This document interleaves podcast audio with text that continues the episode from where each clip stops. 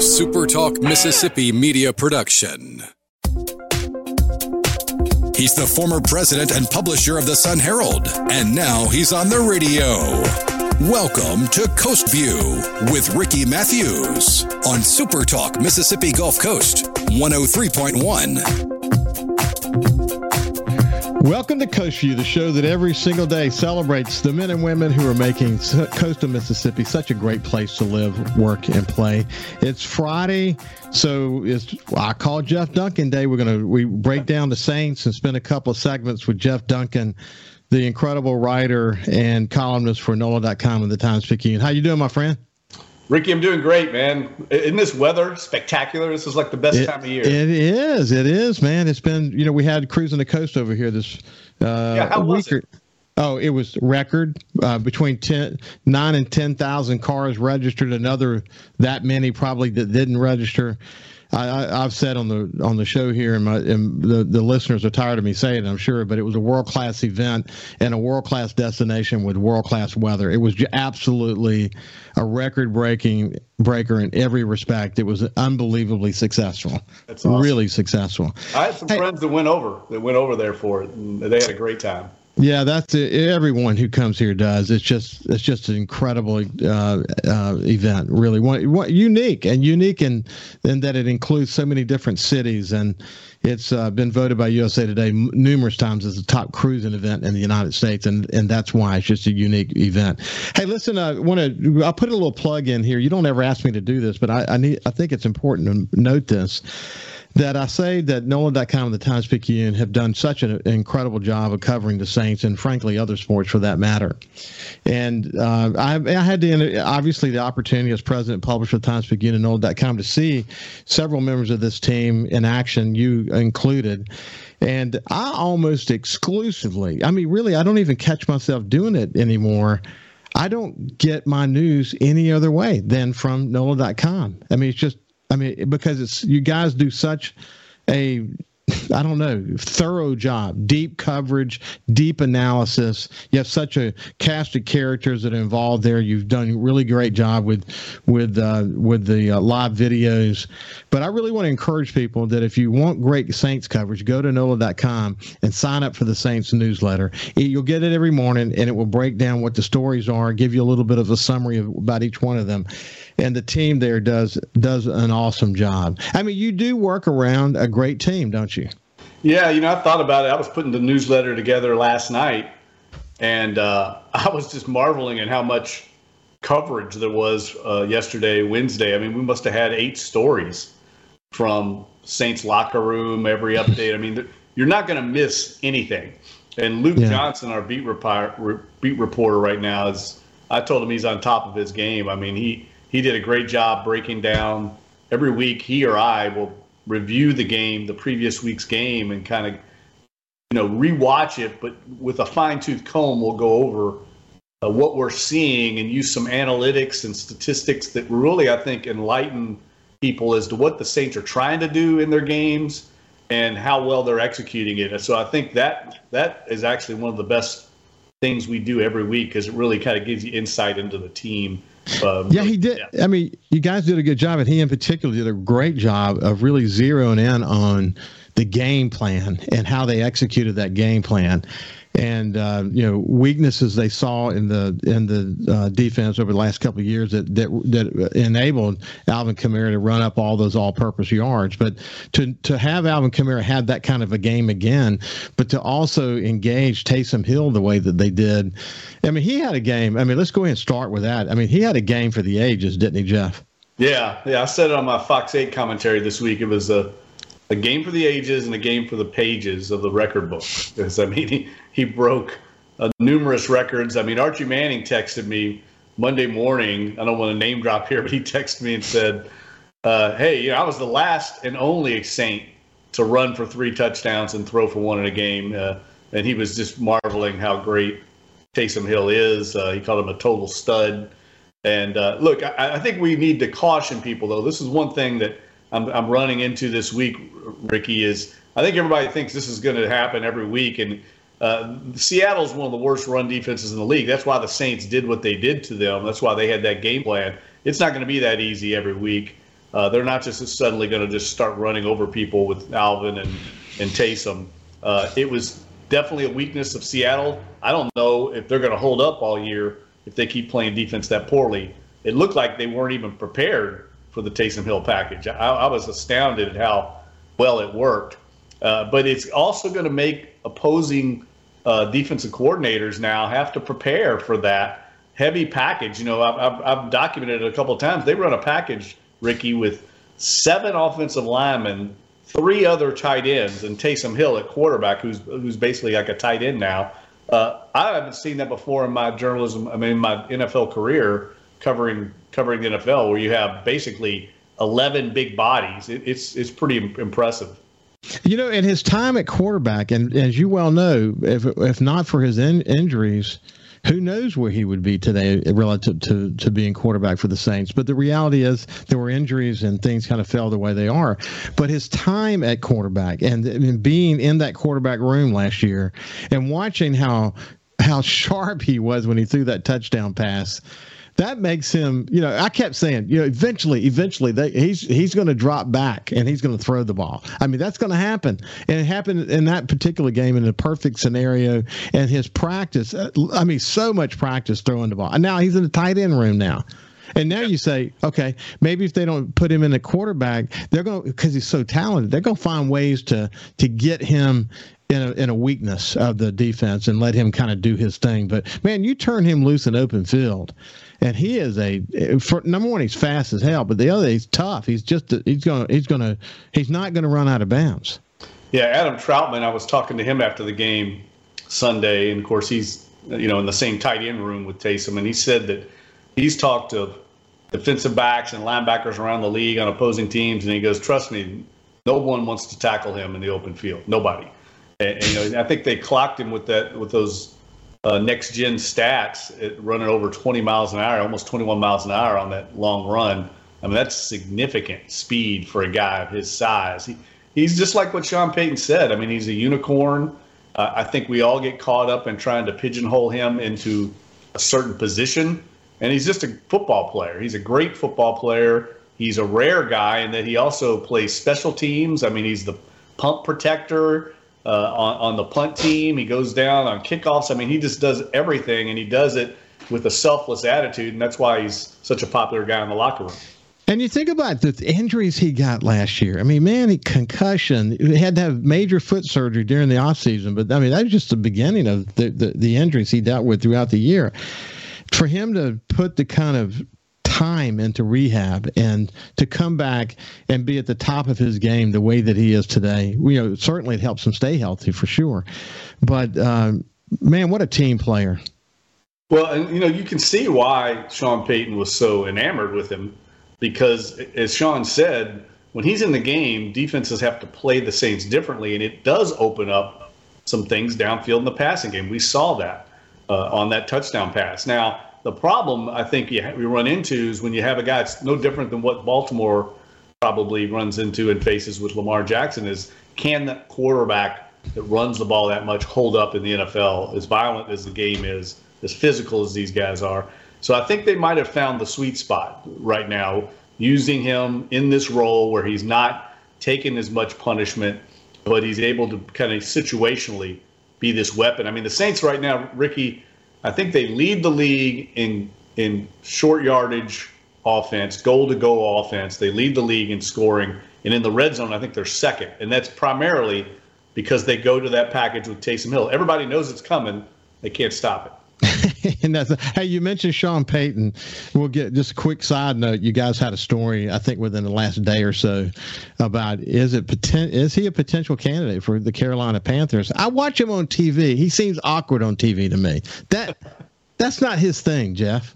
I mean, what do well, you think? He's going to want to coach. I mean, I, I, we've talked to him recently and uh, talked to a lot of people that have spent time with him. He's got the itch again already, and we haven't even gotten halfway through the season. But I don't think he's going to rush out, Ricky, just into any old job. I mean, he's going to have his pick of jobs. But every year we, we, we tend to think there's not going to be that many openings, and there ends up being about six or seven every year. And I think he's going to find one that's appealing to him. Somebody's going to throw a lot of money at him because he's definitely the top coaching candidate on the market. and then they're going to have to negotiate with Mickey Loomis to find some compensation. It's going to be fascinating to watch. Uh, and the best scenario for the Saints is if multiple teams want Sean Payton. That way they can leverage that that negotiation. If there's just one team, it's going to be difficult to get much for him. Uh, and if I'm Mickey Loomis, there's no way I let him go to the Carolina Panthers in their own division. I, I can't see that happening. I, I can't see it either. Hey, man, again, there's so many storylines, but uh, one is that uh, the season ending injuries, we've been lucky in that regard, but man, we've had so many different injuries. Why don't we do this with the end of this segment? When we come back, We'll get an update on Lattimore, uh, Chris Olave, uh, Jameis Winston's back and limited, but he's back in, in practice. Uh, there's some other injuries to talk about as well. But when we come back, we'll uh, pick it up from there and continue on with this unusual Saint season that we're all experiencing. We'll see you when we come back.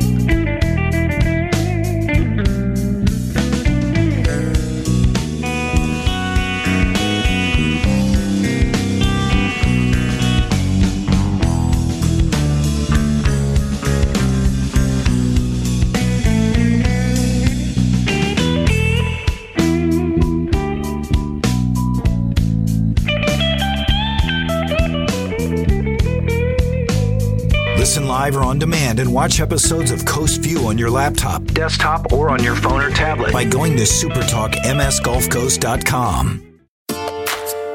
Talking to the people that help make the coast such a unique place to live. This is Coast View with Ricky Mathews on Super Talk Mississippi Gulf Coast 103.1. Welcome back to Coast View. We're having a, uh, our weekly conversation with uh, Jeff Duncan from NOLA.com and the Times Picayune. And uh, boy, he, we, he, we missed having him on during his time in London. We almost got in sync, but we couldn't get the calendars in sync. and I heard from a few people, don't tell us he's going to be there and then not have him. That, that, that irritated some people. And I think that's great. That means people expect to have you here each week. You know, I, I ended the last segment with saying it's a weird season, but, you know, it's not just a weird season for the Saints. It's a weird season for the league. T- you know, talk about that.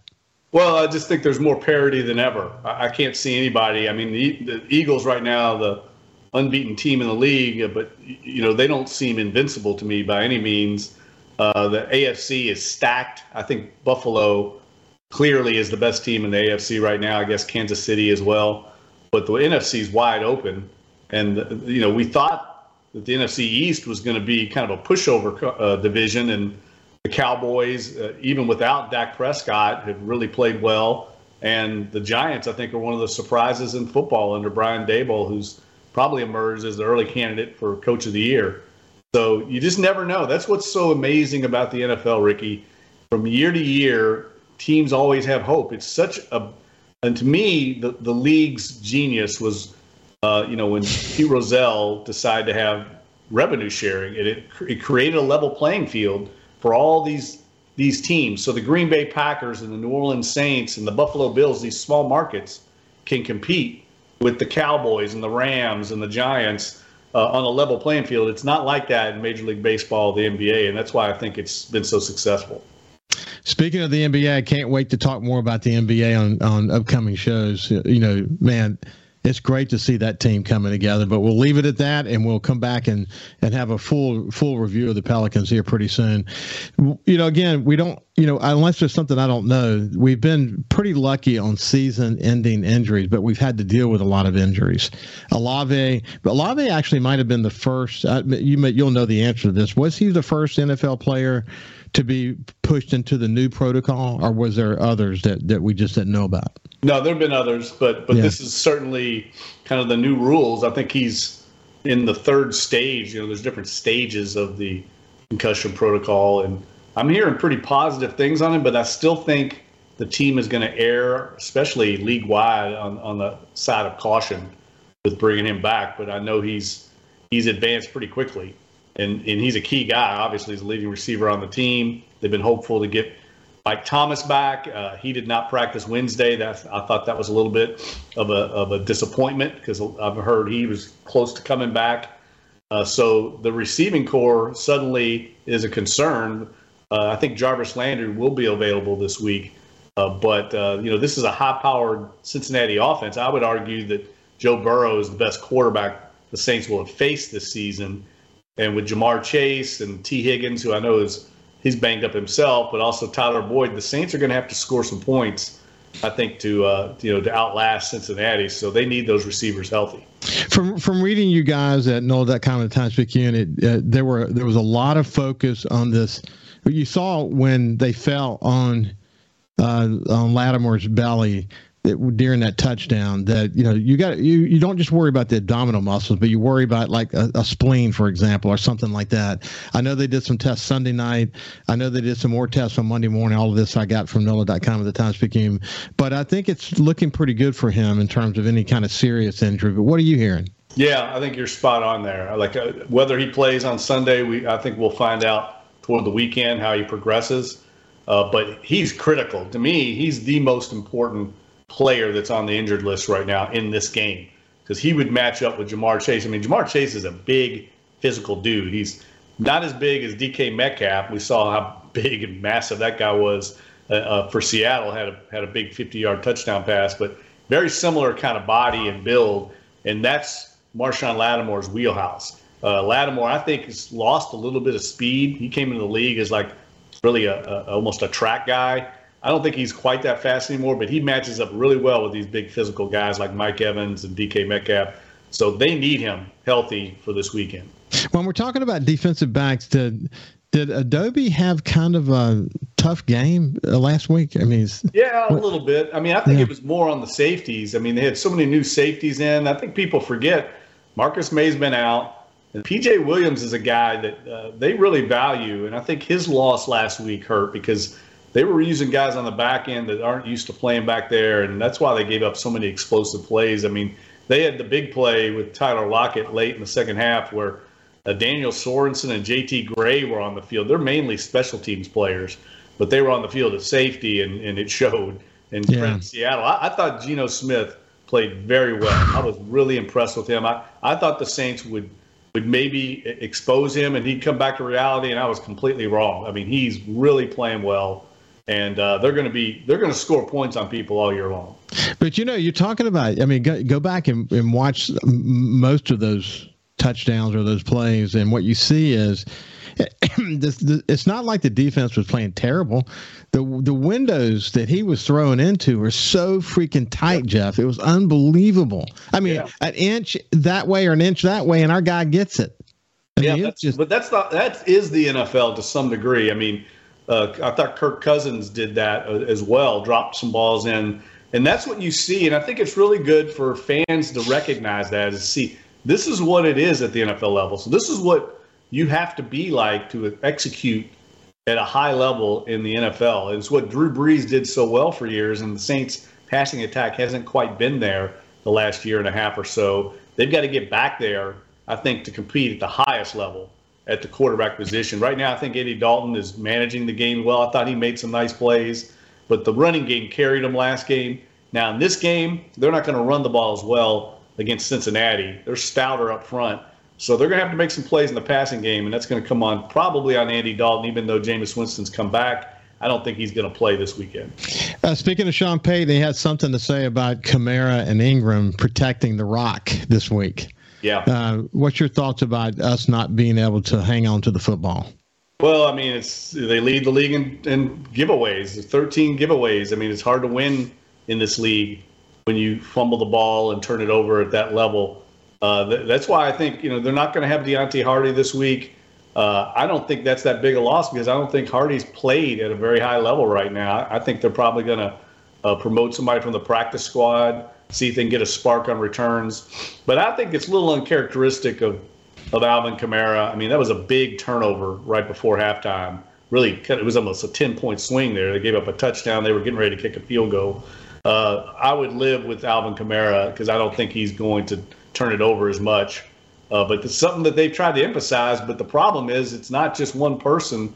I pointed out five different players have fumbled when we talk about penalties, they've had 25 different players now commit penalties. So it's not like it's one or two people that you can correct the issue. It's it's kind of team wide. Well, do you? How do you land on this? Do, when you see those kind of stats, do you say, "Man, it's coaching, coaching"? coaching is not where it needs to be. Some people say that.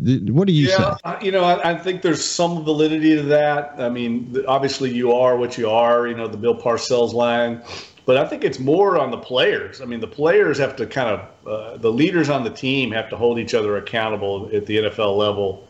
And right now, I mean, the Saints. It's kind of. I think they had a little bit of a wake up call uh, in Minnesota, in London, with the Minnesota game uh, I thought they started showing uh, uh, their identity there, and I think it carried over to Seattle. Now, this game to me is going to be critical to see. They just need to pl- continue to play well. Now, if they win or lose, we'll see. Those those things will happen, but they just need to continue to play with that edge and that energy because I haven't seen a lot of energy out of this team, and that falls to me on the on the leaders of the team. at the NFL level, you can't just bench everybody. You know, you don't have a 90 man roster like they had in college, so it's you got to get it out of the players that you have, and that starts with the leaders. Well, we had some uh, some protection issues with the offensive line. It does seem like they're getting the offensive line's kind of bringing it back together again. What's your read on that? Yeah, I agree. They, well, they played really well, especially in the run game against Seattle, and they're gonna have to play well this week. I mean, our, our old friend Trey Hendrickson is on the Cincinnati Bengals. He's one of the best pass rushers in the league. You know he's going to want to play well because the Saints let him go and didn't pay him.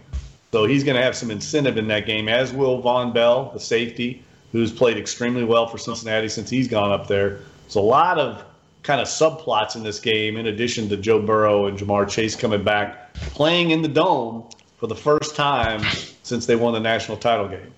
Well, you and I talked a lot about this before the season started. The offensive line was going to be critical in the trenches where we're going to win the game. They didn't play so well initially. They're playing better now. You said the defensive line was going to be the key to winning. They had they struggled in the beginning of the season. They had a good they had a good game last week as well, don't you think? Yeah, and look, they need to have a big game this week. To me, that's the key to the whole game. Is will the Saints defensive line? I mean, Cincinnati still hasn't corrected their issues up front uh, you know, Joe Burrow's still getting sacked at a high rate, getting banged up. That's the area where the Saints can dominate. Their defensive line needs to control the line of scrimmage. If they do that, I think it'll be a low scoring, tight game into the fourth quarter. Another close one, and uh, maybe we start winning these close ones like we did last year and the year before. Hey, listen, it's been a pleasure to catch up with you, my friend. We'll we'll, we'll hope for a good good game this week and look forward to visiting with you next week. Yeah, let's talk Pelicans next week. They open the season next week, so we can get We will. Wow. So it's going to be fun to watch the Pelicans this year. I've been enjoying the, the preseason games. It's been awesome. Awesome. Okay. Yeah, we'll, talk, we'll talk next week. I look forward to it. Have a great weekend, everyone. You bet. You bet. See you, Jeff. Take care. We'll see you. Have a great weekend, and we'll see you on Monday morning.